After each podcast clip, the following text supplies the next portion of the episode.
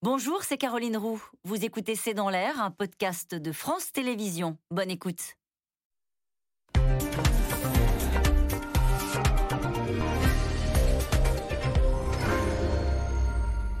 Bonsoir à toutes et à tous. Nous attendons vos questions, SMS, Internet et réseaux sociaux pour alimenter notre discussion. On ne connaît pas encore totalement le casting, mais les sondages pour cette rentrée sont formels.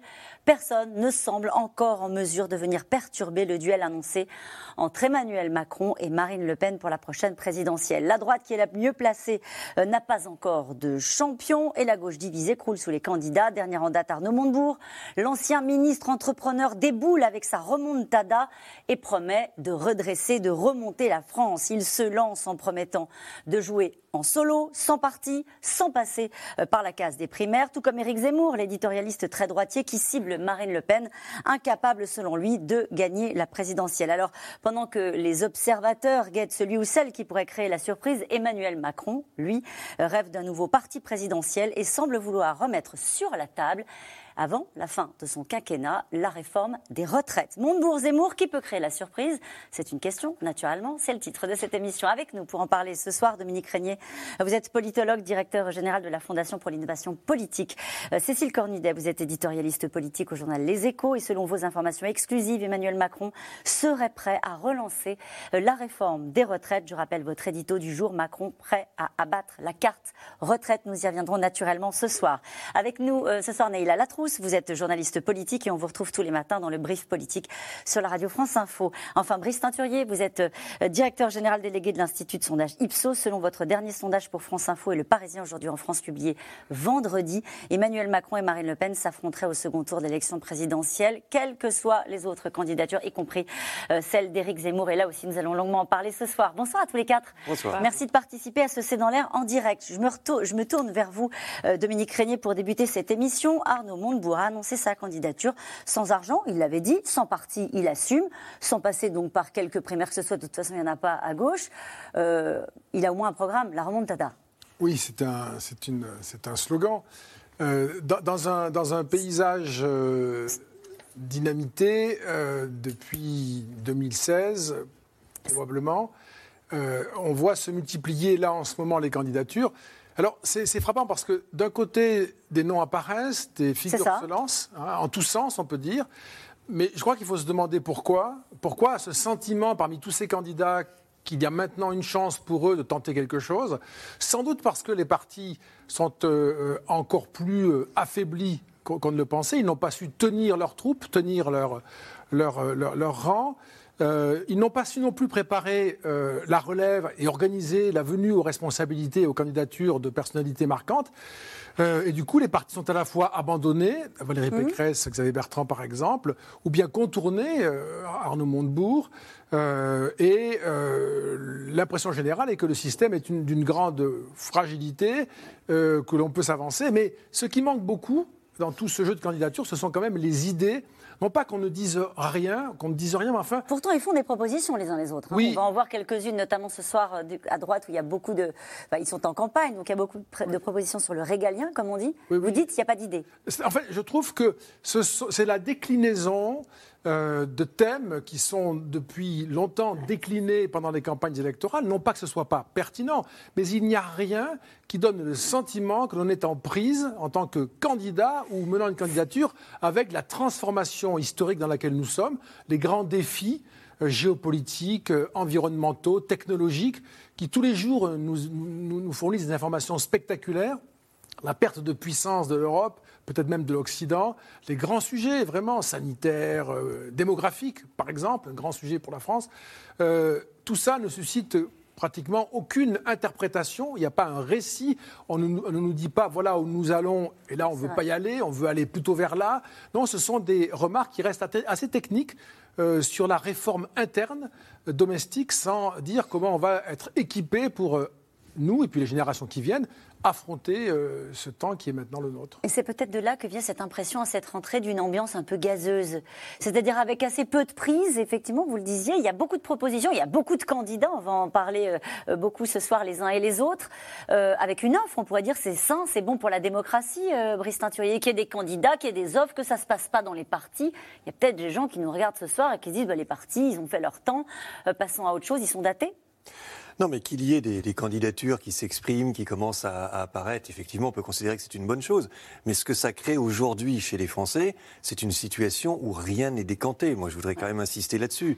Euh, on est dans un moment où, que ce soit à droite, dans l'espace euh, des droites, euh, avec les candidatures LR, les choses sont absolument, alors vous avez dit gazeuses, en tous les cas non décantées, non cristallisées.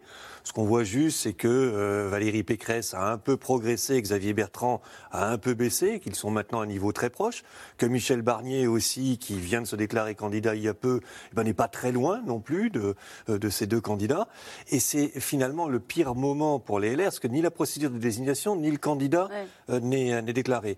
Donc si vous êtes un électeur de droite, vous vous dites, oh là là, le film ne fait que commencer. Vous pouvez, dans cet espace-là, du coup, certains être tentés par Éric Zemmour, mais ça peut très très bien ensuite se modifier dès qu'on aura un candidat. Et à gauche, on est un peu dans la même situation. Avec un argument, euh, je vous coupe, Brice Teinturier, qu'on entend beaucoup, et j'aimerais que ce soit vous qui répondiez à cette remarque euh, portée par certains responsables politiques, qui de toute façon, les sondages se trompent toujours. Donc, bah, j'y vais, ok, on me donne à 4% dans les sondages, peu importe, euh, on verra à la fin ce qui se passe. Vous voyez, vous l'entendez vous aussi, j'imagine. je l'entends depuis, 25 ans. Mais, particulièrement cette rentrée. Oui, mais, mais, la prémisse est, est, quand même un petit peu caricaturale discutable. Les sondages se trompent toujours. Je ne sais pas ce que ça veut dire, à quel moment, à quelle date, etc. Donc, euh, quasiment neuf mois avant le premier tour, mais personne dans ce pays, et parmi mes confrères non plus, euh, ne dirait bien sûr que le sondage est en train de dire qu'il va être le gagnant, puisque le film ne fait que commencer et que les Français vont bouger. La mobilité électorale, c'est une réalité. Une campagne électorale, ça fait bouger les lignes. Et heureusement, c'est l'indice qu'il y a un débat démocratique. Donc, ce que nous mesurons aujourd'hui, malgré tout, nous dit un certain nombre de choses sur l'état des forces politiques, sur des préférences mhm. des Français, mais il faut ajouter que, bien évidemment, on n'est qu'au tout début. Cécile Cornudet, sur, sur, cette ambiance, vous en avez vécu d'autres présidentielles avant celle-ci. Est-ce qu'on est dans quelque chose qui est singulier, avec des démarches? On parle ce soir d'Arnaud Montebourg et d'Éric Zemmour, mais euh, il y en aurait d'autres, hein, des candidats qu'on peut citer et qu'on va sans doute citer euh, ce soir, qui se disent de toute façon, je tente ma chance, on verra bien si je crée une dynamique, on verra bien au mois de janvier, on verra bien si j'ai les signatures. Est-ce que ça, c'est nouveau? Je pense que c'est à ce point-là, c'est singulier. Euh, c'est le résultat, Dominique Rédier l'a dit, de cinq ans après l'explosion du paysage politique, et eh ben, il est toujours en ruine. Donc les quelques rares qui euh, arrivent à survivre dans ce paysage disent ben, pourquoi pas moi. Et puis c'est la double jurisprudence, je dirais Emmanuel Macron et François Hollande. François Hollande c'était Monsieur 3%, il a été élu, donc là il y a plein de gens qui se disent je suis à 3%, ben, pourquoi pas moi. Et euh, Emmanuel Macron c'était l'homme venu de nulle part, euh, sans parti déjà, sans argent au début, sans troupes, etc., et qui a fini par être élu euh, président de la République. Mm. Donc tout ça crée, euh, euh, crée ces candidatures multiples, avec, je pense, un décalage immense par rapport à l'attente des Français, parce qu'on a l'impression que c'est une guéguerre, en fait, que du coup, ils sont tous en compétition les uns avec les autres. Moi, je passe par la primaire, moi, je passe par la primaire, des préoccupations qui sont très, très loin des préoccupations des Français. Comme disait Dominique, sur la scène géopolitique, il se passe des choses très importantes, sur la scène nationale aussi, et ils ne sont pas sur ces sujets qui. Avec ce que disait Dominique, qui était intéressant, c'était de dire qu'il n'y a pas de récit, c'est-à-dire qu'il n'y a pas un candidat qui arrive avec euh, un projet qui embrasse l'ensemble des problématiques du moment. Euh, tout à fait. Euh, c'est très. n'a trouvé, mais aussi parce qu'on a cette archipélisation. Euh, euh, on a souvent parlé de la société, et donc chaque personne ne sait à qui. C'est très difficile aujourd'hui d'avoir un, un, discours rassembleur. Personne ne sait s'il faut privilégier telle catégorie ou une autre, et toutes les, idéologies en plus qui étaient la colonne vertébrale et qui permettaient. On avait une histoire, on avait un parti, etc. On n'a plus ça. Donc à quoi on se réfère? Donc on a l'impression qu'il lance des perches dans tous les sens et qu'en attendant de voir ce qui va mordre, et pour l'instant il n'y a pas grand-chose qui mord. Avec peut-être cette idée, Naïla Latrousse, qu'on est aussi dans une sortie de crise où euh, il n'y a pas eu de débat politique, il n'y a pas eu de prise sur la chose politique pendant euh, des mois. On était, euh, on surveillait les taux d'incidence et, et, les variants du Covid. Et c'est vrai qu'on a l'impression que l'entrée dans l'atmosphère pour la classe politique est rendue aussi difficile par ces préoccupations sanitaires qui ont tout emporté. Ben, c'est vrai qu'un homme politique, globalement, son, son objet propre, c'est de savoir comment exister. Et alors, comment exister dans une crise sanitaire, c'était compliqué euh, comment exister quand euh, on a toujours fonctionné dans un logiciel de parti? Donc, euh, quand on voulait un ministère ou quand on briguait une présidence d'Assemblée nationale, ben, on présentait une motion, on se présentait à une élection interne. Aujourd'hui, les partis, effectivement, sont, sont défaits. Le, le, débat a été complètement chloroformé par la crise sanitaire. la primaire, bon, bah, on, voit que ça permet tout de même d'avoir du, temps de parole. Hein. Éric Ciotti, on ne l'a jamais autant entendu, le député des Alpes-Maritimes, que depuis qu'il est candidat à cette primaire de la droite. Et je ne suis pas convaincu qu'il soit entré dans cette primaire de la droite en se disant je serai demain le président de la République. Il le dit lui-même d'ailleurs. Hein. Et il le dit lui-même. Euh, effectivement, enfin, bon, si ça fonctionne sur, sur un malentendu, euh, pourquoi pas. Mais on n'a pas le sentiment que c'est l'objet qu'il recherche en étant euh, candidat à cette primaire. Donc là où avant, pour effectivement être président de l'Assemblée nationale, eh ben, on était pendant toute sa vie un militant, par exemple, du Parti socialiste. Et puis quand le Parti socialiste gagnait, il suffisait d'avoir soutenu le bon candidat, d'avoir dealé avec lui. Paf, on avait la présidence de l'Assemblée nationale.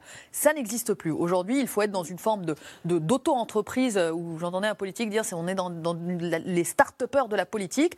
On lance une idée, euh, par exemple la remontada pour mmh. euh, Arnaud Montebourg, et puis on voit en janvier, ça prend, ça prend pas. Si ça prend pas, il ira voir du côté de Jean-Luc Mélenchon. Ces thèmes sont compatibles avec ceux de Jean-Luc Mélenchon, à l'exception peut-être de deux, trois euh, marqueurs. Il ira voir avec Anne Hidalgo. Et puis là où il y aura le plus d'accords possible et là où il y aura le plus d'écoute, il y aura éventuellement un deal à la fin C'est parce qu'on a changé d'air euh, qu'on attend tous une surprise. On attend tous. Les Français, sans doute, qui nous regardent ce soir, peut-être qu'ils pensent à autre chose, mais que c'est vrai qu'on entend beaucoup l'idée de dire est-ce qu'il peut y avoir une surprise? Il peut y avoir une surprise. Il peut y avoir quelqu'un, désormais, qui déboule dans la classe politique et qui devient président en six mois. C'est d'abord parce que c'est ce qu'on a vécu en 2017. Ça, ça reste euh, marquant. C'est aussi, je crois, parce qu'il y a une attente de renouveau. Euh, qui est lié à ce contexte historique. Et, d'une certaine manière, ça ne rassure pas les Français de voir qu'il y a autant de candidatures avec si peu de prise dans l'explication sur ce qui est en train de nous arriver. Et tout le monde sent bien que c'est très important ce qui nous arrive, que nous allons vivre dans un pays, dans un monde qui ne ressemblera euh, presque plus à celui que nous connaissions. C'est déjà très différent. Et puis, c'est aussi une caractéristique du fait démocratique. Au fond, la démocratie prouve son existence euh, quand elle produit un résultat comme en 2017. C'est-à-dire que, euh, vous voyez, il surgit quelqu'un euh, qui n'était pas un favori, qui n'était pas très connu. Bon, c'est connu, mais enfin, pas, pas comme quelqu'un qui va être président peu de temps après. Et donc, c'est la production parfaite de la volonté démocratique du plus grand nombre. Et ça, c'est une espèce de démonstration qui est attendue aussi. Est-ce qu'on est capable de refaire un geste démocratique de ce type? Ou pas Peut-être que la non mais peut-être que la surprise sera cette fois-ci qu'il n'y en a pas. C'est-à-dire que quand on regarde les sondages de l'été et puis les sondages de la rentrée, on se dit, bah, il y en a deux qui sont encore en situation euh, euh, d'être au second tour et avec un, euh, une, affiche qui reste la même, Marine Le Pen et Emmanuel Macron, sondage après sondage. Non, mais les, enquêtes nous montrent qu'il euh, y a un paysage politique malgré tout qui existe, que Marine Le Pen n'a pas disparu de ce paysage politique, même après son mauvais score des régionales, qu'Emmanuel Macron, qui s'était aussi tassé, fait une rentrée et retrouve quelques couleurs. Donc il y a des choses qu'on discerne. On voit bien ce qui se passe dans l'espace des gauches, dans l'espace des droites.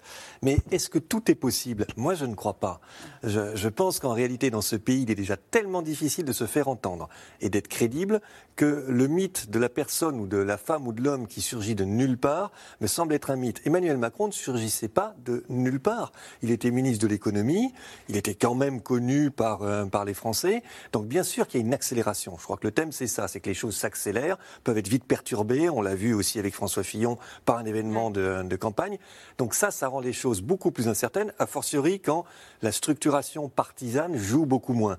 Mais l'idée d'un inconnu là qui tout à coup surgirait et raflerait la mise, moi, je n'y crois pas beaucoup parce qu'encore une fois, il y a des enjeux de notoriété et que les Français demandent quand même à, connaître la, personne avant de lui accorder Avant de lui donner les clés euh, de l'Élysée. Juste la surprise, leur définition, c'est ce qui va nous surprendre.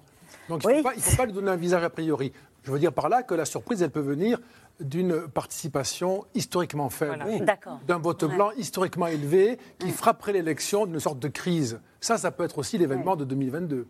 En tout cas, il a trouvé un mot qui claque et qui fait parfois sourire euh, pour lancer sa campagne. On l'a déjà dit, hein, la remontada, l'ancien ministre du redressement, Arnaud Montebourg, déboule dans la bataille présidentielle avec euh, des partis exsangues, traumatisés par les primaires. Nombreux sont ceux qui tentent leur chance. Entrepreneurs comme Arnaud Montebourg, éditorialistes comme Éric Zemmour. Il se rêve en surprise du printemps. Magali Lacroix, Christophe Roquet. Il faut croire que ça lui avait manqué. Dans sa Nièvre natale ce week-end, Arnaud Montebourg s'offre un bain de foule plutôt fleuri. Et une annonce de candidat à la présidentielle sans parti.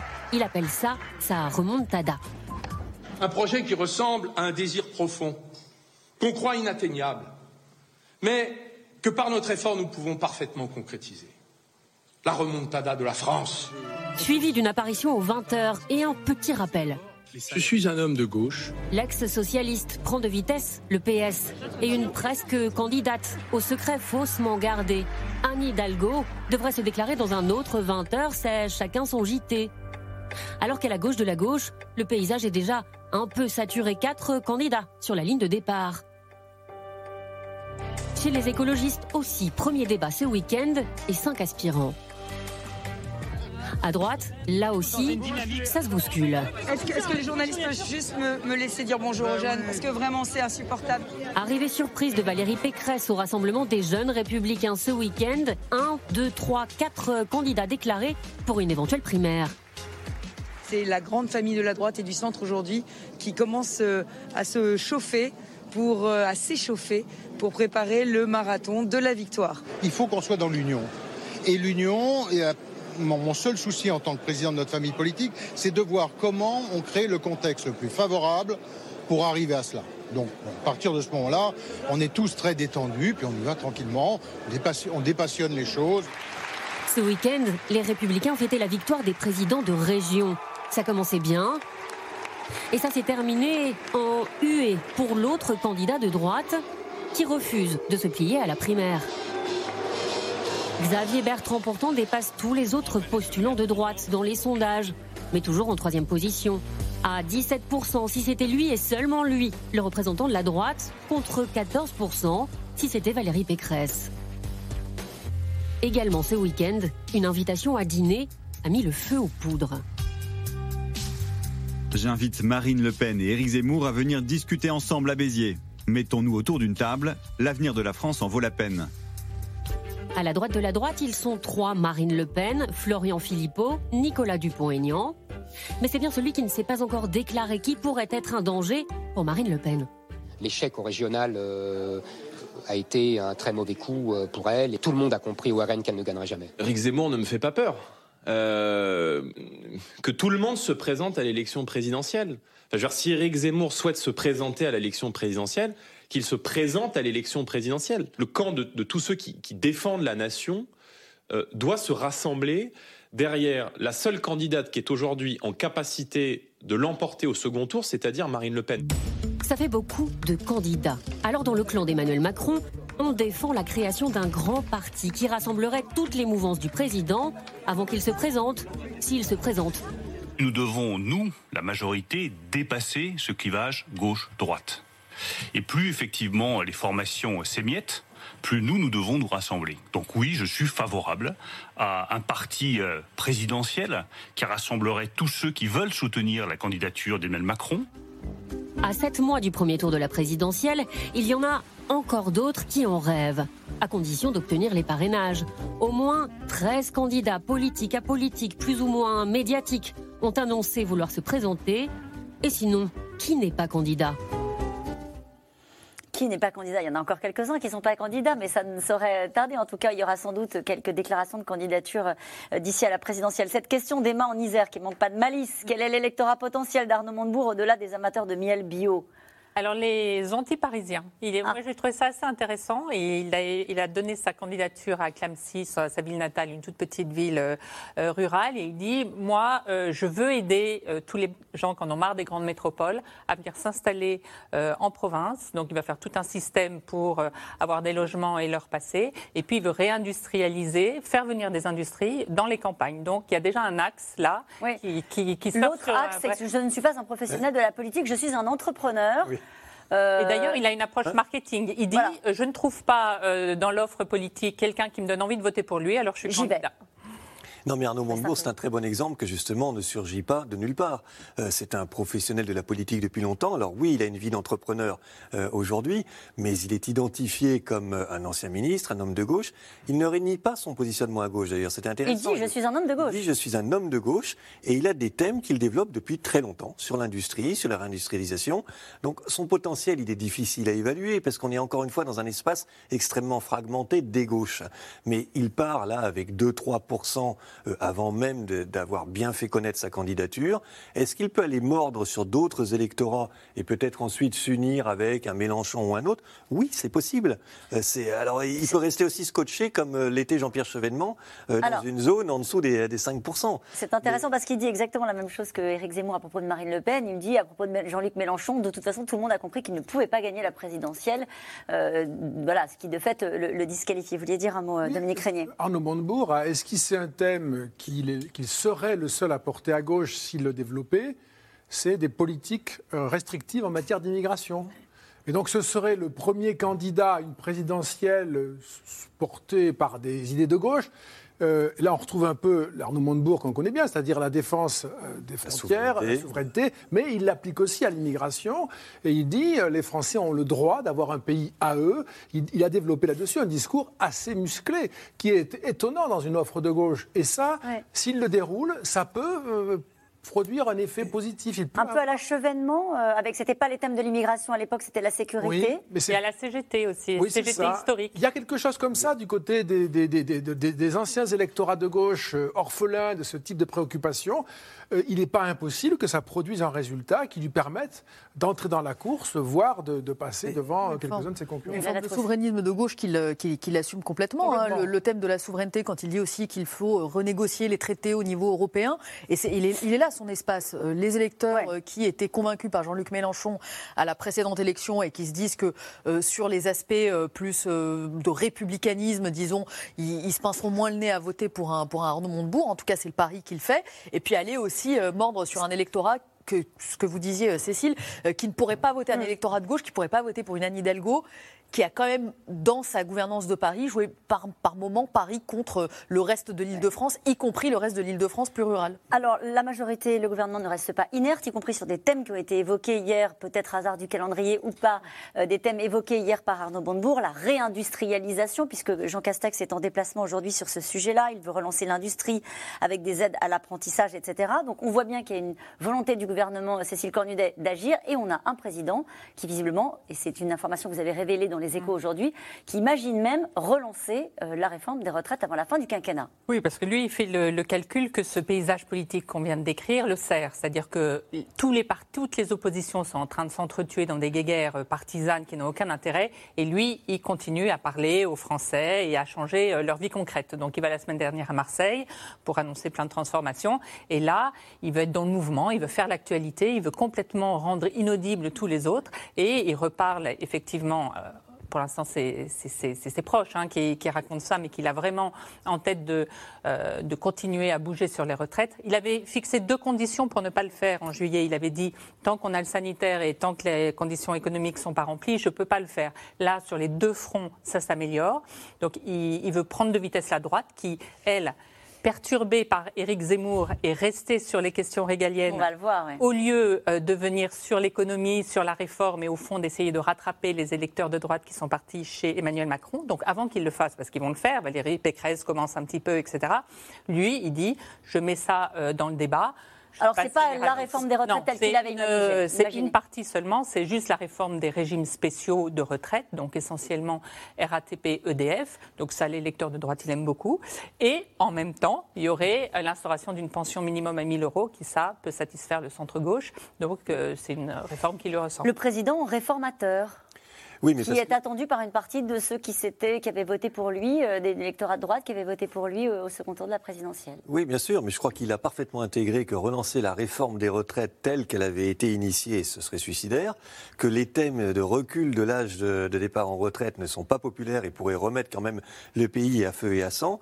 Et là, manifestement, il cherche quelque chose qui, à la fois, peut envoyer un signal positif à la droite, donc fin des régimes spéciaux, mhm. et en même temps aussi à la gauche, avec euh, cette, cette idée qu'on garantirait des réformes à 1000 euros c'est habile. Le risque, c'est que ce soit perçu justement comme une habileté et que ça ne s'attaque pas euh, fondamentalement aux enjeux de, la réforme des retraites, mais ça peut lui permettre euh, de montrer qu'il ne renonce pas. Et, et ça crédibilise un peu un projet présidentiel. pourrait dire, euh, Je le rappelle très souvent sur, sur, ce plateau, grâce à vous, quand on est entré dans cette crise sanitaire, vous nous expliquez les uns et les autres que la France était un chaudron et qu'il y avait une crispation sociale, une tension sociale. Est-ce qu'il n'y a pas un risque, Dominique Régnier, de remettre dans un climat comme celui-ci, euh, à huit mois d'une présidentielle, 7, une réforme euh, comme euh, la réforme des régimes spéciaux C'est c'est- c'est- c'est périlleux, c'est sûr hein, que c'est périlleux. On le sait pour les régimes spéciaux en particulier.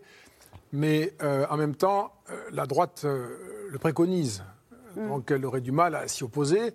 Euh, du coup, c'est une espèce de, de réforme qui, qui mettra, qui réduira la droite au silence. Et puis cette espèce de euh, d'effervescence que, que l'on ressent, que l'on mesure, que l'on voit aussi d'ailleurs quand même, les manifestations sont nombreuses euh, depuis quelques années maintenant, euh, elle peut se manifester autrement, encore une fois. hein. Elle peut se manifester par euh, une désertion, elle peut se manifester par le refus de participer au jeu électoral.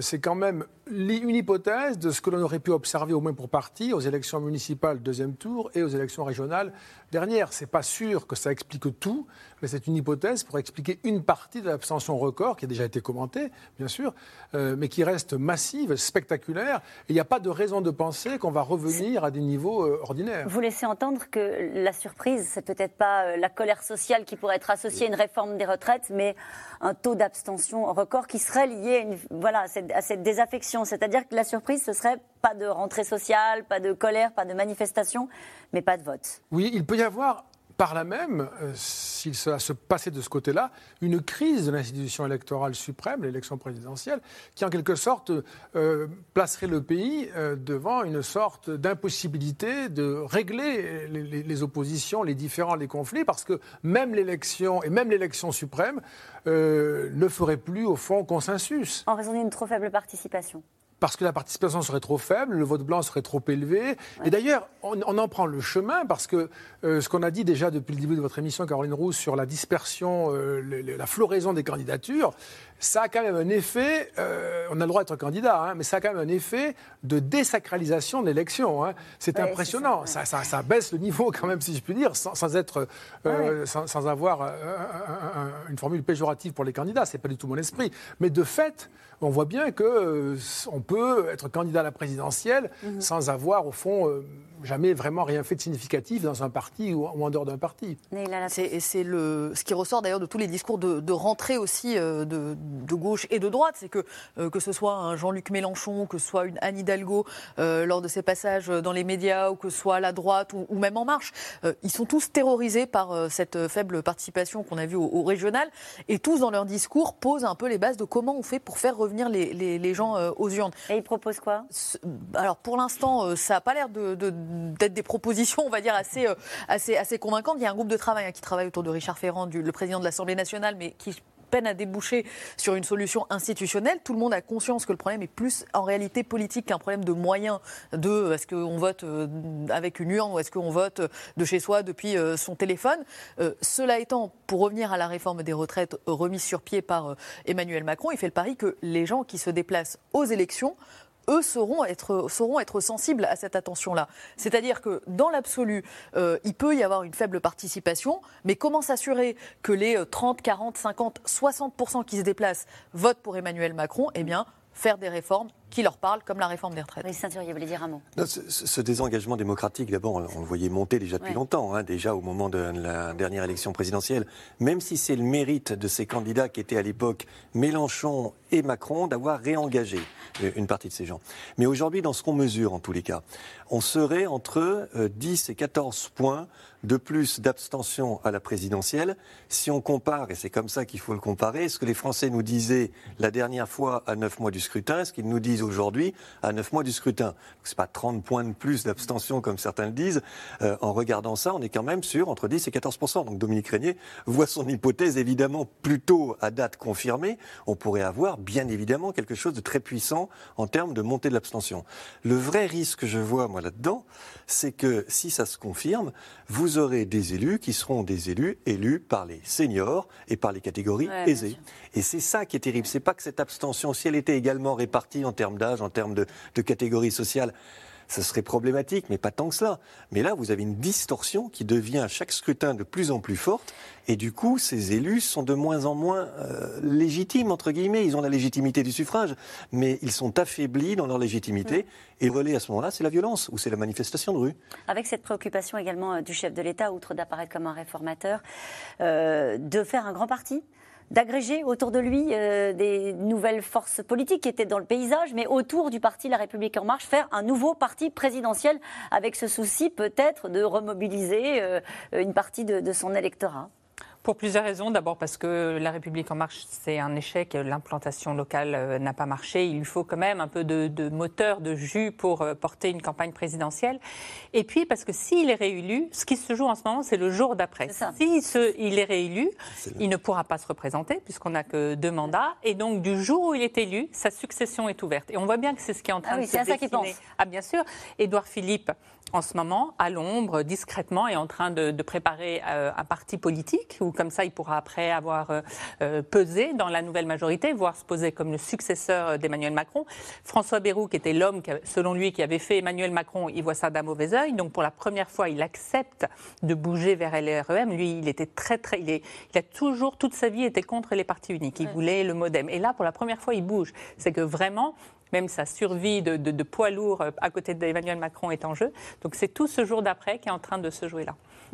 Avec la question de comment on structure tout cela. Donc effectivement, François Bayrou, il est pour euh, la fusion-acquisition. On se met tous ensemble et puis on a un, grand parti. Euh, c'est pas du tout ce que joue euh, Édouard Philippe ou ce que joue de l'autre côté l'aile gauche de la Macronie qui dit faisons plutôt une espèce de confédération, une coalition, on pourrait dire à, l'allemande, enfin pas vraiment, puisqu'ils sont quand même plutôt d'accord sur, sur l'essentiel. C'est pas un consensus, mais un accord sur l'essentiel. Donc territoire de progrès qui incarnerait la gauche autour de Jean-Yves Le Drian ou le ministre mhm. du budget Olivier Dussopt un pôle central, euh, bon, pourquoi pas, en marche au modem, et puis Édouard Philippe, qui, lui, est complètement dans l'idée de 2027. Et on l'évoque pour la majorité de, de dire qu'effectivement, il y a Édouard Philippe qui est pour 2027. Arnaud Montebourg est là-dedans aussi. La crainte aujourd'hui des troupes d'Anne Hidalgo, c'est que se passe-t-il si Arnaud Montebourg arrive à absorber un certain nombre de voix qu'il décide de ne mettre au crédit de personne, de les garder pour lui? Parce que Jean-Luc Mélenchon, ce sera aussi sa dernière présidentielle. Au Rassemblement national, ceux qui jouent la carte d'Éric Zemmour, mmh. c'est précisément le même calcul. Marine Le Pen pourra-t-elle se présenter éternellement? On va être là aussi, c'est le côté un peu unique de cette élection, c'est que pour la première fois, tous ceux qui se présentent, eh bien a priori, au lendemain de l'élection, euh, je ne vais pas dire on n'en entendra plus parler pour paraphraser un ancien président, mais a priori seront amenés à passer la main. Et c'est ce qui explique aussi qu'il y ait autant de prétendants. Je me mets à la place des gens qui nous regardent ah et qui se disent attendez, on est au mois de septembre, vous nous parlez déjà à la présidentielle d'avril. Et en fait, le sujet, c'est pas ça, c'est 2027. Euh, cette discussion est surréaliste et, elle est très révélatrice aussi et très explicative de ce qui se peut se produire en termes de démobilisation des électeurs. Les Français, Dominique Régnier l'a rappelé, ils sont quand même confrontés à un monde menaçant avec des enjeux colossaux. Et si la campagne actuelle présidentielle, et a fortiori si ça continue, euh, se réduit à des calculs sur 2022 et plus encore 2027 pour la relève d'une génération par rapport... Mais c'est absolument désastreux. Donc ce n'est pas ça, évidemment, qui, peut intéresser les Français. Il y a des enjeux qui les, qui les inquiètent profondément. Lesquels? Parce que vous les sondez L'avenir du système euh, social en France, c'est la première des préoccupations. Vous allez voir notre euh, enquête fracture française qui va sortir euh, demain dans le monde. Il y a des choses qui bougent. Le besoin de protection, il est fort. L'environnement, l'urgence climatique, ce n'est pas un petit sujet non plus pour les Français. Bien sûr que les enjeux aussi de sécurité, de délinquance sont là. Donc il y a beaucoup de sujets dans un monde qui est perçu comme de plus en plus menaçant. On commémore les attentats terroristes aujourd'hui. ce n'est pas passé inaperçu dans, les représentations des Français. Et à côté de cela, le petit mécano, soit de la course de chevaux, soit des ambitions des uns et des autres pour 2022 ou 2027, il est destructeur pour la démocratie et pour euh, cette élection. En tout cas, les candidats de droite, et vous l'avez un petit peu dit, euh, tentent de creuser l'écart dans leur camp, chacun dans leur camp, puisque certains ont pris un peu de champ avec le Parti des Républicains. Alors, ils alignent les propositions sur des thèmes régaliens, comme on dit sécurité, immigration, identité. Ciotti, Bertrand, Pécresse, Barnier rivalisent de propositions sur le sujet, persuadés que la France est radicalement à droite. Juliette Ballon, Laszlo Gélabert et Pierre Dorn il y a un lien entre le terrorisme et l'immigration, notamment l'immigration la plus récente. Je réclame en matière de terrorisme un principe de précaution. Ce que je propose, c'est que toutes celles et ceux qui, décident de penser que la loi religieuse est supérieure à la loi de la République ne pourront plus exercer ni pratiquer. Ils sont au moins d'accord sur un point. La présidentielle se jouera sur le régalien. Immigration, sécurité, leur pari, la France est à droite, vraiment à droite. Pas évident pour celle qui incarne l'aile modérée de sa famille politique. Alors depuis plusieurs semaines, Valérie Pécresse le répète aux militants, elle aussi aime l'ordre et la fermeté.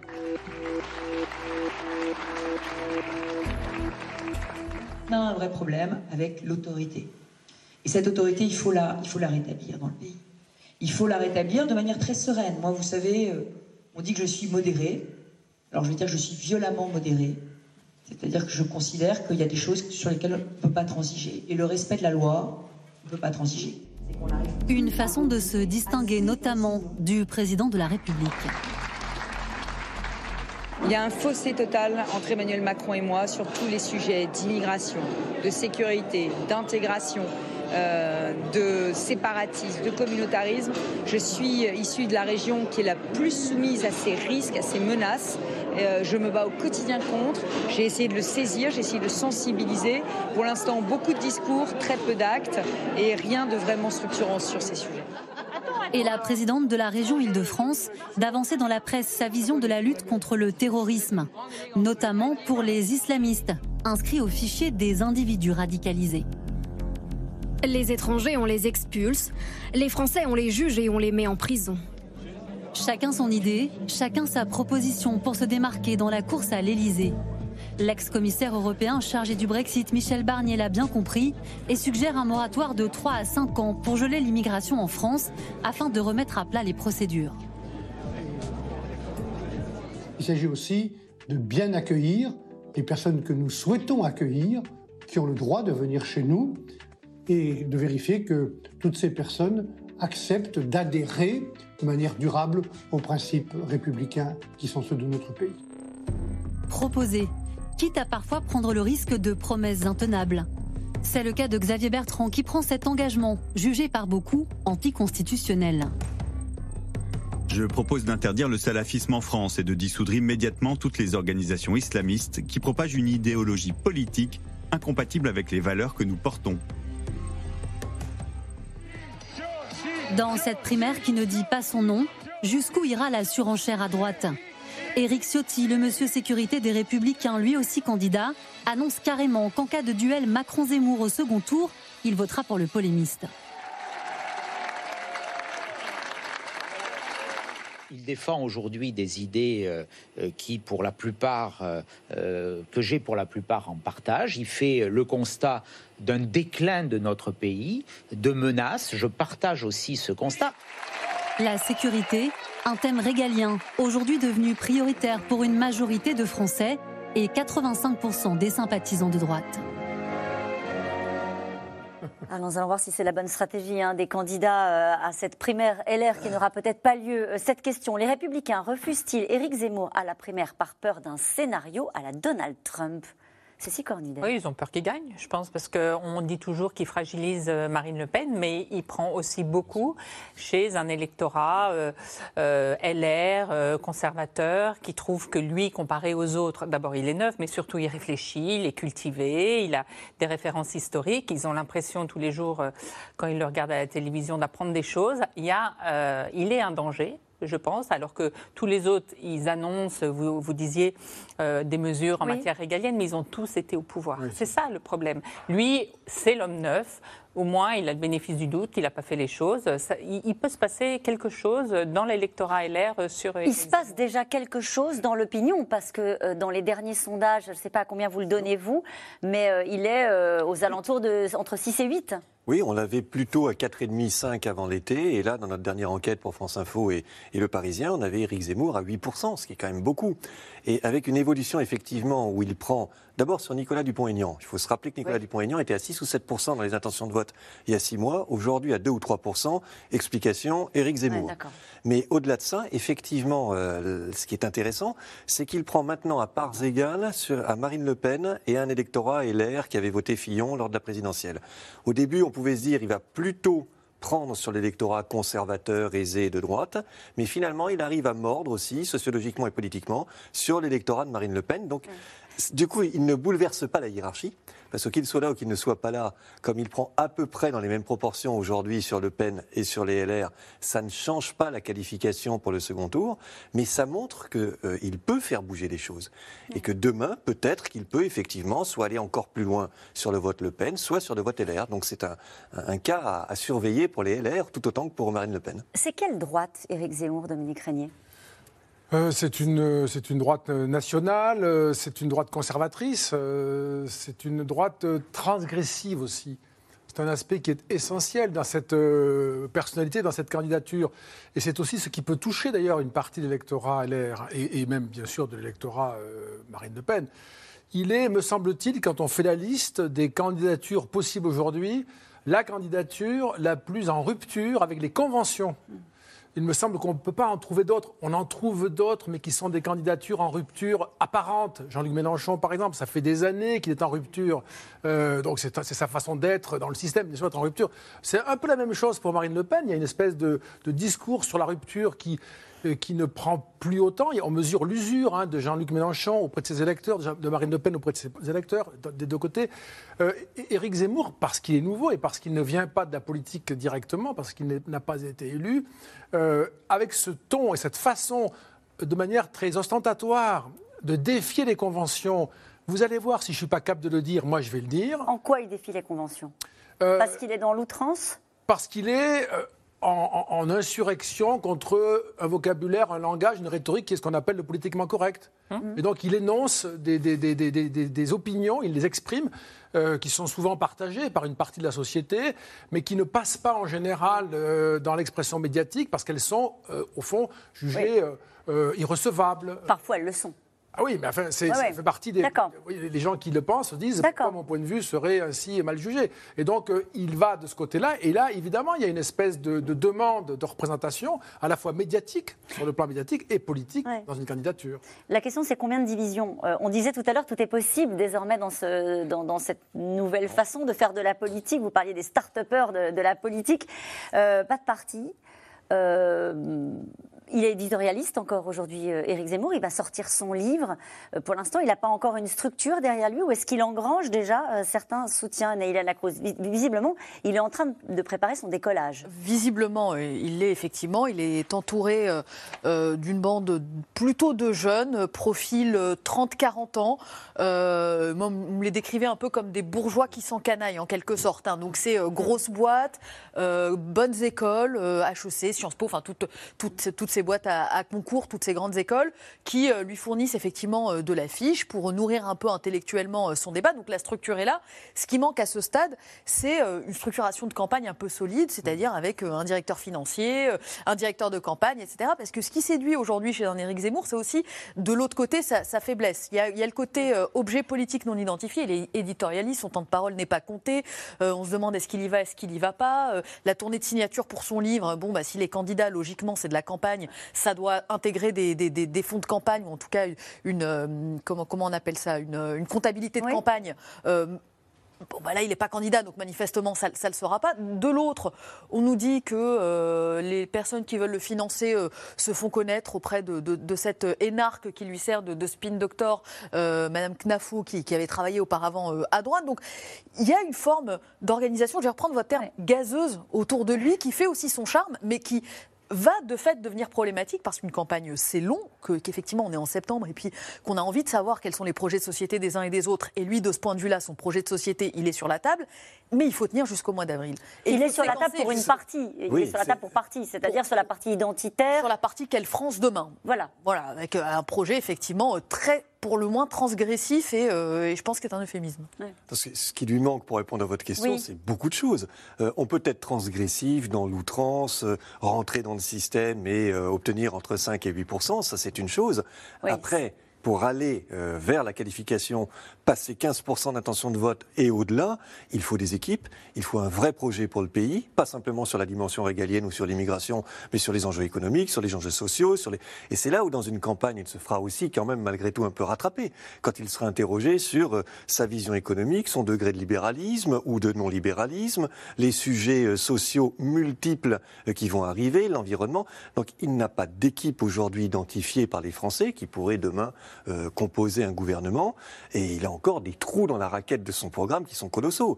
Donc n'allons pas trop vite en besogne. Oui, il rentre dans le système. Déjà, est-il rentré dans, dans, le système? C'est-à-dire qu'on est sûr qu'il va être candidat? On n'en est même pas sûr. Il faut qu'il ait ses parrainages, il faut qu'il aille jusqu'au bout de la démarche. Il faut... Donc pour l'instant, on est dans une spéculation. Il est normal qu'on s'y intéresse parce qu'il se passe quelque chose. oui, vous le constatez. Vous, hein. Oui, euh, malgré tout, l'intérêt des enquêtes, c'est aussi ça. C'est d'essayer de comprendre euh, qu'est-ce qui fermente dans le chaudron. Et euh, quand on voit dans des intentions de vote un Éric Zemmour qui progresse et qui est à 8%, c'est un symptôme de quelque chose. Mais de là à dire qu'il pourrait casser la baraque, j'ai même entendu, et demain être au second tour, non, il y a encore beaucoup d'étapes à. Oui, c'était la question qui était posée à Éric Ciotti, qui considérait que s'il devait choisir entre euh, voter Zemmour ou Macron au second tour de la présidentielle, il voterait Éric Zemmour. Euh, Cécile Cornudet, sur, cet aspect-là aussi Il lui manque, on ne sait pas exactement, mais il lui faut aussi des qualités personnelles. Et notamment, c'est pas quelqu'un du tout de collectif, Éric Zemmour. C'est quelqu'un, euh, tous les gens qui ont travaillé, lui, travaillé avec lui au Figaro disent que c'est jamais intéressé aux autres. Il est quand même très égocentré, sur sa, capacité. Être égocentré, c'est plus un atout quand on veut ah, Non, parce que sa, oui, mais sa capacité, ça vous donne une carapace, mais sa capacité à aller au, vers les autres, euh, c'est quand même une campagne, c'est quand même vraiment une rencontre, euh, vraiment de Gaulle l'a assez dit avec un peuple. Donc tout cet aspect-là, euh, on le connaît, on sait que c'est un excellent débatteur à la télévision et que son livre manifestement est déjà best-seller avant même d'être sorti, tellement il y a des commandes sur sur Amazon. Mais donc voilà. Est-ce qu'il a déjà réussi à ringardiser Marine Le Pen il a réussi à la recentrer d'une certaine façon. Peut-être qu'elle pourra en tirer profit, mais en réalité, il est quand même beaucoup plus à droite que Marine Le Pen aujourd'hui sur euh, tout un tas euh, de sujets. Et en même temps, il parle euh, à un certain électorat LR. Donc cette alchimie-là fait qu'il peut se produire un petit quelque chose. Son électorat se situe massivement sur une échelle gauche-droite, à droite et à l'extrême droite. Donc eux ne s'y trompent pas. En tout cas, ils ont réussi à relever le défi, faire un premier débat sans passer par la case règlement de compte en famille. Les candidats Europe Écologie Les Verts, depuis le début de la campagne, ont respecté une sorte de code de bonne conduite pour démontrer que la primaire peut se dérouler sans fracturer son camp. Léa Dermidjian et Aubry Perrault. Ministre de l'écologie, du développement. La primaire des écologistes, ou l'unité à tout prix, même lorsqu'ils sont invités à la télé pour leur premier débat. Moi, je ne participerai pas à nous abîmer collectivement. Yannick, dans son intervention, a très bien résumé ce qui, selon moi, et le choix de la primaire. Je rejoins Delphine sur... Ne euh, surtout pas faire de vagues, ne pas se diviser. De la valeur ajoutée, de même que euh, je rejoins totalement Sandrine. la primaire, un exercice d'équilibriste, car pour l'emporter, les candidats doivent tout de même se démarquer. Chacun sa différence, donc son histoire, ses qualités bien à soi. J'ai le meilleur CB politique de France. J'ai été nommé deux fois meilleur gestionnaire de France. Je détiens le trophée de l'emploi remis par le ministre des PME. J'ai écrit 14 livres sur l'écologie, dont 3 prépassés par Albert Jacquard. Chacun son projet et une candidate joue la carte de la rupture. Pour l'ancienne ministre de l'écologie Delphine Bateau, la croissance s'est terminée. Tout le système économique doit être repensé. La décroissance, c'est quoi? C'est le fait de baser toutes les décisions sur la recherche d'un équilibre entre les nécessités humaines et les nécessités de la préservation du climat, de la préservation du vivant. Selon les derniers sondages, Yannick Jadot devance de loin ses adversaires. Pour 69% des sympathisants écologistes, il ferait le meilleur candidat des Verts en 2022. Nous allons gagner l'élection présidentielle en réconciliant les Françaises et les Français. La dynamique est bonne, mais Yannick Jadot ne crie pas victoire. L'enjeu, selon lui, le nombre de participants à cette primaire. Pour l'instant, un peu moins de 35 000 inscrits. C'est mieux qu'en 2016, mais loin d'être un raz-de-marée. Il faut que les Françaises et les Français, notamment les, les 3 millions de personnes qui avaient voté aux élections européennes. C'était un, score jamais atteint par les écologistes en termes de, nombre d'électeurs, s'emparent euh, de cette primaire parce qu'il nous faut une dynamique. Et puis, on a euh, l'occasion historique de gagner une élection présidentielle. Et pour gagner déjà la primaire, chacun sa méthode. Faire gagner des voix, ça? Tout sert à gagner des voix. Tout. Le maire de Grenoble, un temps présenté comme l'autre favori, ferait un bon candidat pour seulement 7% des sympathisants écologistes, à la quatrième place. Pour gagner, bah, on essaie de gagner euh, le, cœur euh, des adhérents du pôle écologiste et faire rentrer des gens de l'extérieur pour avoir un soutien large et varié. Et donc c'est à ça que je m'attelle. Celle qui se présente comme la candidate écoféministe est persuadée que la surprise de cette primaire, c'est elle. Donc c'est quoi le costume pour aller à la présidentielle? Bah, malheureusement, il faut euh, être un, un peu un politicien politique, euh, avec une onde médiatique euh, énorme, avec... euh, Un costume et des chemises blanches? Ouais. Bah non. Depuis le début, elle répète que le duel annoncé entre Yannick Jadot et Éric Piolle n'existe pas. Non seulement c'est pas deux favoris, mais ça ne l'a jamais été. Ça ne l'a jamais été. C'est-à-dire que, et ça, ça dit beaucoup en fait de la manière dont on perçoit la politique. C'est-à-dire qu'en fait, la- la- pour la présidentielle, on n'imagine que des duels d'hommes, mais non. C'est pas ça qui va se passer, et c'est pas ça qui va se passer en 2022. Un deuxième débat entre les candidats est prévu mercredi soir, à une semaine de l'ouverture du vote en ligne. Ces images-là, c'est plutôt une pub pour les primaires. Pour l'instant, ça se passe bien. Alors, il y a vrai qu'ils sont 53 000 inscrits. hein. Euh, on a les derniers chiffres, ça c'est veut plus dire qu'ils ont gagné annoncé. 23 000 Oui. là depuis euh, la primaire, donc euh, ça a mobilisé un peu euh, les électeurs. Donc du coup, ça peut ouvrir le jeu. Ça veut dire que le, le cœur, euh, combien c'est? 7 000 personnes, je crois, euh, le cœur militant euh, d'En Marche. Donc peut-être que cette fois, ils arriveront à faire mentir l'idée que euh, c'est toujours le moins bon euh, candidat. Ah, justement, il y avait cette question. euh, Yannick Jadot est très largement favori. Du coup, les écolos vont pas le choisir? Ben voilà, c'est le risque. Il, il est très largement favori chez les sympathisants d'Europe Écologie Les Verts, euh, mais ce n'est pas le même corps électoral Non, que pas- ceux qui on vont aller voter. Et on ne sait absolument pas si effectivement ces 40 000 élec- euh, électeurs qui, eux, vont faire la primaire, euh, correspondent, euh, sont assez proches de ce que nous mesurons dans les enquêtes auprès des sympathisants écologistes. Donc ils peuvent être différents. Éric Piolle, dans votre reportage, disait quelque Oui. chose d'intéressant.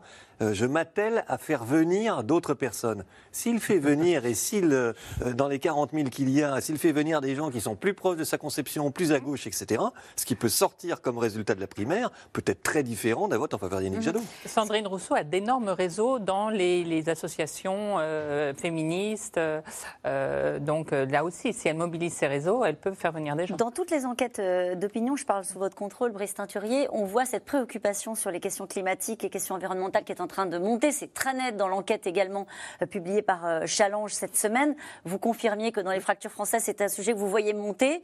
Ça peut être ça la surprise? Un- une, une mobilisation en faveur de- des sujets écolos d'une d'une génération, par exemple? C'est pas le thème de, de l'émission, Caroline, mais moi je ne crois pas à ça, personnellement. Je ne D'accord. Je pense qu'on le mesure en termes d'opinion, mais pas en termes de comportement. Euh, et, et je Vous ne croyez pas à quoi? À, cette à ce niveau de préoccupation, non pas que ce soit pas préoccupant, mais il y a des préoccupations euh, très proches, vécues comme urgentes, qui nous concernent directement, qui concernent soi-même ou ses enfants, euh, qui sont tellement présentes et tellement peu traitées, euh, que ces euh, préoccupations qui ont leur source partout, c'est global, et dont la résolution suppose une cosmopolitique, une politique euh, mondiale, euh, crée euh, un état de préoccupation qui n'est pas corrélé à l'idée d'une réponse française au sujet. Ça veut dire, on est préoccupé par les questions climatiques, c'est sûr, mais ça ne veut pas dire qu'on va voter avec cet état d'esprit-là à la présidentielle? Oui, et on sait que la France est un pays vertueux. Si tous les pays étaient aussi vertueux que la France, il n'y aurait pas de problème de réchauffement climatique. Donc c'est plutôt, faut plutôt le dire, excusez-moi, mais aux Chinois, c'est plutôt aux Indiens. Vous voyez ce que je veux Ouais. dire? C'est à eux, bon, ils, représentent euh, 30% euh, les Chinois de- de- de- du CO2. Et chaque année, la Chine augmente sa, sa contribution à la pollution, au, au CO2 de l'équivalent de la France. Donc même si on éteint la France pendant un an, euh, on, reste au même niveau. Ça, les gens le ressentent bien. Par définition, c'est un sujet euh, universel. Donc la préoccupation, elle est là parce qu'il y a des manifestations, mais comment agir là-dessus? On fait des choses, les Français font beaucoup. C'est pas Ouais. sûr que ce soit déterminant. Par contre, juste, si vous me permettez un mot sur euh, la primaire, ce qui est intéressant avec les, les écologistes, c'est que le fait que Yannick Jadot soit à ce niveau dans l'opinion auprès des sympathisants, c'est un motif de suspicion. Parce Euh, que parce que ça veut dire que s'il plaît à autant de Français, c'est qu'il est modéré. Et s'il est modéré, pour le cœur, comme il était dit à l'instant par Brice Teinturier, euh, le cœur qui lui est plutôt radical, euh, il faut se méfier d'un candidat modéré qui peut gagner sans ensuite dé- dérouler l'agenda euh, Europe Écologie Les Verts. Brice Teinturier, vous ajouter Alors, un mot? et il a déjà gagné, malgré tout, la primaire précédente euh, au sein des écologistes. Donc ça reste un usage, possible. Après, Pour se ranger usage, derrière la candidature de Benoît Hamon. Mais malgré tout, il l'avait désigné. Donc euh, il y a une incertitude totale sur ce qui va sortir de, de cette primaire. Et c'est très important pour la suite, c'est très important pour la candidature d'Anne Hidalgo. Il y a, euh, ça n'a l'air de rien, mais effectivement, Ouais. il y a beaucoup de chose. Si c'est Yannick Jadot, ce n'est pas la même chose pour Anne Hidalgo que si c'est un Éric Piolle ou, ou, une Sandrine Rousseau ou une Delphine Bateau. Donc les, les effets de, de, cliquer, ils sont réellement importants. Comme quoi 40 000 personnes vont avoir une importance oui. euh, réelle sur cette élection présidentielle. Neil Latrousse, parce que si c'est effectivement Éric Jadot, il n'y aura pas de candidature unique entre Yannick, Jadot, Éric Jadot, non, Éric Ciotti, Yannick Jadot. Il n'y aura pas de candidature, de possibilité de candidature commune avec Anne Hidalgo. A priori, euh, non, puisque les, deux pensent aujourd'hui pouvoir incarner cette candidature commune, c'est-à-dire que les deux pensent que l'autre se ralliera finalement à sa candidature. Mais ce qui va être intéressant aussi à observer dans cette primaire écologiste, puisqu'il est probable que ce soit au final la seule qu'on ait cette année, euh, si celle de droite ne, se tient pas, c'est de voir est-ce que la, primaire continue à avoir un effet de dynamique sur les candidatures. C'est-à-dire, est-ce que le candidat sorti du camp d'Europe Écologie Les Verts aura forcément mécaniquement dans les semaines qui suivent un élan, une dynamique plus importante, auquel cas euh, ça peut vouloir dire pour la droite qu'elle fait un mauvais choix en renonçant à sa primaire. S'il n'y a pas de dynamique chez les écologistes, vous entendrez les républicains expliquer que bah, vous voyez, la primaire, ça ne marche pas. On saura quand pour la primaire à droite? On saura bah, le, 25, le, 25. Euh, le 25 septembre, il y a un congrès des LR et ils doivent se prononcer pour ou contre. Et nous revenons maintenant à vos questions. N'est-ce pas suicidaire pour Emmanuel Macron de relancer la réforme des retraites avant la présidentielle? Dominique Régnier. Ça, ça, apparaît très périlleux. Hein, ça apparaît très périlleux parce qu'aujourd'hui encore, euh, ça c'est Brice qui sait ça très bien, mais apparemment dans, les données d'opinion, on, a une espèce de duel. Euh, d'ailleurs, où l'on voit euh, ce que n'avait pas vu Sandrine Rousseau, où l'on voit un homme affronter une femme. C'est pas la première fois que, que la présidentielle n'est pas qu'une affaire d'hommes. Euh, il y a déjà eu des candidates. Euh, eh bien, cette, cette, configuration, elle est pour le moment plutôt favorable à Emmanuel Macron. Euh, il a géré la, la crise sanitaire d'une façon qui produit des effets positifs avec la vaccination, avec le pass sanitaire accepté. Donc ça, ça, ça se déroule comme une espèce de, de, de programme idéal, d'autant plus qu'il n'est pas contestable là-dessus. Il n'y a pas de prise. D'ailleurs, les opposants ouais. sont obligés d'aller du côté de l'anti-vax ou bien de l'anti-pass sanitaire, ce qui n'est pas très raisonnable et n'est pas tenable. Mais ça lui permet de couper court à une critique qui sera portée par la droite et sur le, alors, sa capacité de mener les réformes. Voilà, ça veut dire ça. Ça veut dire aussi qu'il identifie que le principal risque, il est à droite. Il n'exclut pas complètement maintenant que peut-être Marine Le Pen, parce qu'il y a la concurrence Zemmour, on en a parlé, et euh, ses propres fragilités, ne soit pas au second tour. Si c'est un candidat LR, ça rebat complètement les cartes pour Emmanuel Macron. Il veut se parer euh, de toute critique sur sa capacité à réformer. Et Jean Castex a un petit peu modéré donc, sur la question des retraites en expliquant que les conditions sanitaires et économiques, puisque c'était les conditions fixées par le président de la République, n'étaient pas pour l'instant totalement euh, retenues, totalement présentes. Donc bon, peut-être se laisse-t-il encore quelques mois bah oui, peut-être maintenant. Voilà, c'est ça. Mais ça va vite malgré tout. Je trouve bon. que dans l'esprit des Français aussi, on, on, commence à être en sortie de, euh, de période de Covid. Et du coup, la question des réformes euh, et des mois utiles jusqu'au ouais. premier tour de l'élection présidentielle va se poser de manière de plus en plus accrue. Très bonne question de Jacques dans le Rhône. Éric Zemmour mène-t-il autre chose qu'une campagne de promotion de son dernier livre? Est-ce que ça pourrait se terminer comme ça, Neila Latrousse ben, On a eu l'exemple avec le général de Villiers. Hein. Souvenez-vous, ouais. l'année dernière, on était tous convaincus que le général de Villiers peut-être allait euh, tenter une candidature à la présidentielle. Pourquoi pas, s'il a les réseaux, s'il a le financement. Dans le cas d'Éric Zemmour, ça semble un peu plus euh, se euh, précipiter, puisque ses équipes, ou en tout cas ceux qui, qui aujourd'hui font office d'équipe de, de pré-campagne, évoquent des, des, propositions qui vont arriver sur d'autres champs que le régalien, évoquent aussi une quête d'un directeur de campagne, des financements, un local, ouais. nous dit-on, qui aurait été déjà repéré et loué dans le centre de Paris. Bon.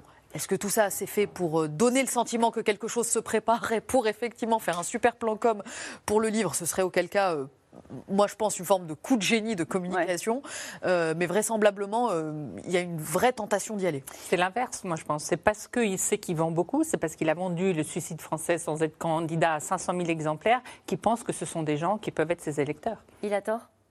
Ben, on verra. Beaucoup ouais. ont pensé ça, surtout voilà. Nicolas ouais. Sarkozy avec les succès de son, ses succès de librairie ouais. au moment de la primaire de la droite, ça ne s'est pas traduit, et de François Hollande également.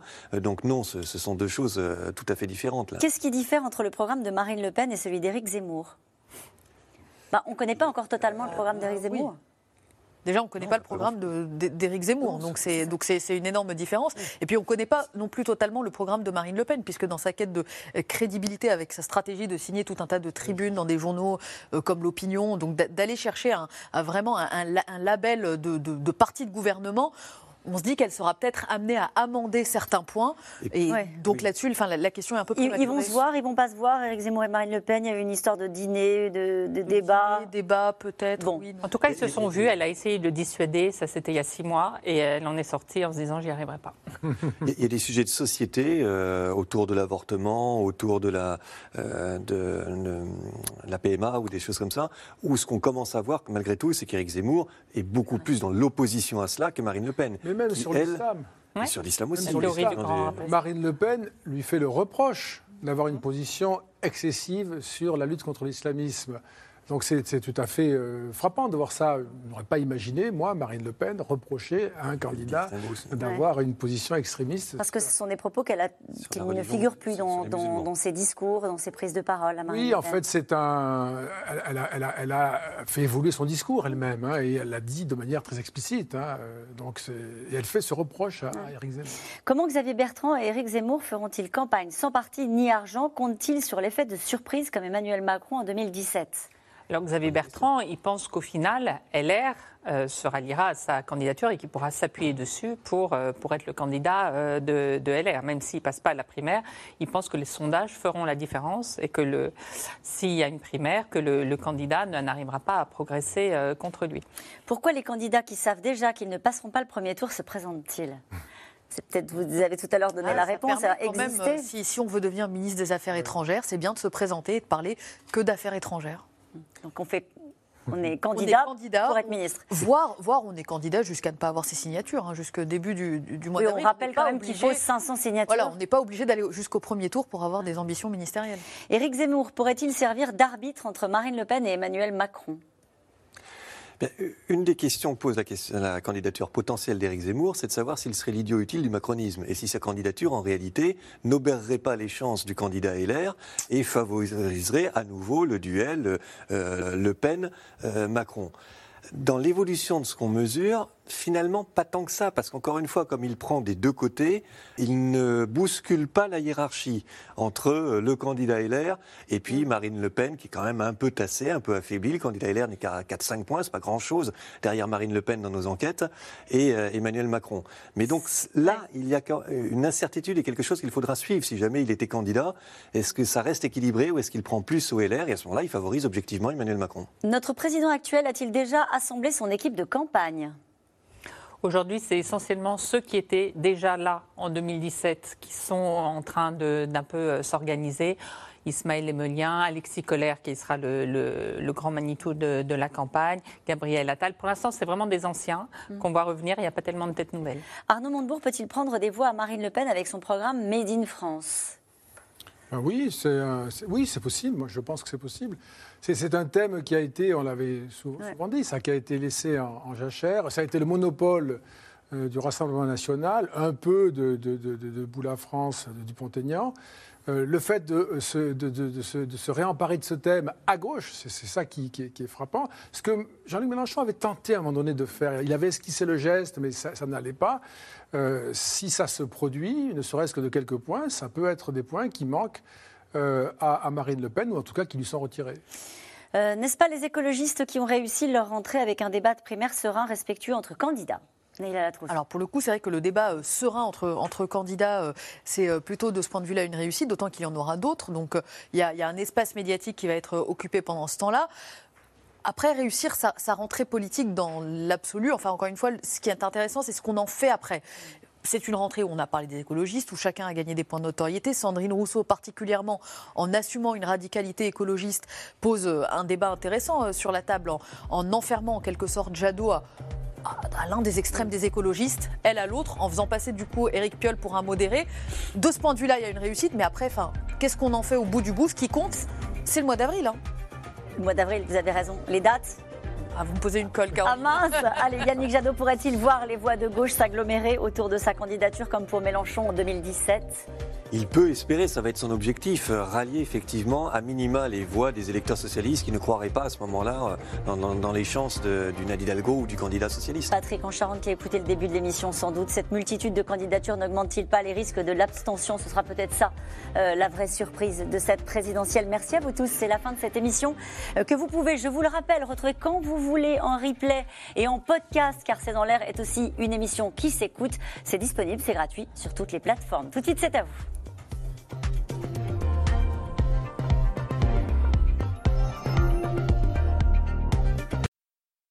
C'était C'est dans l'air, un podcast de France Télévisions. Alors s'il vous a plu, n'hésitez pas à vous abonner. Vous pouvez également retrouver les replays de C'est dans l'air en vidéo sur France.tv.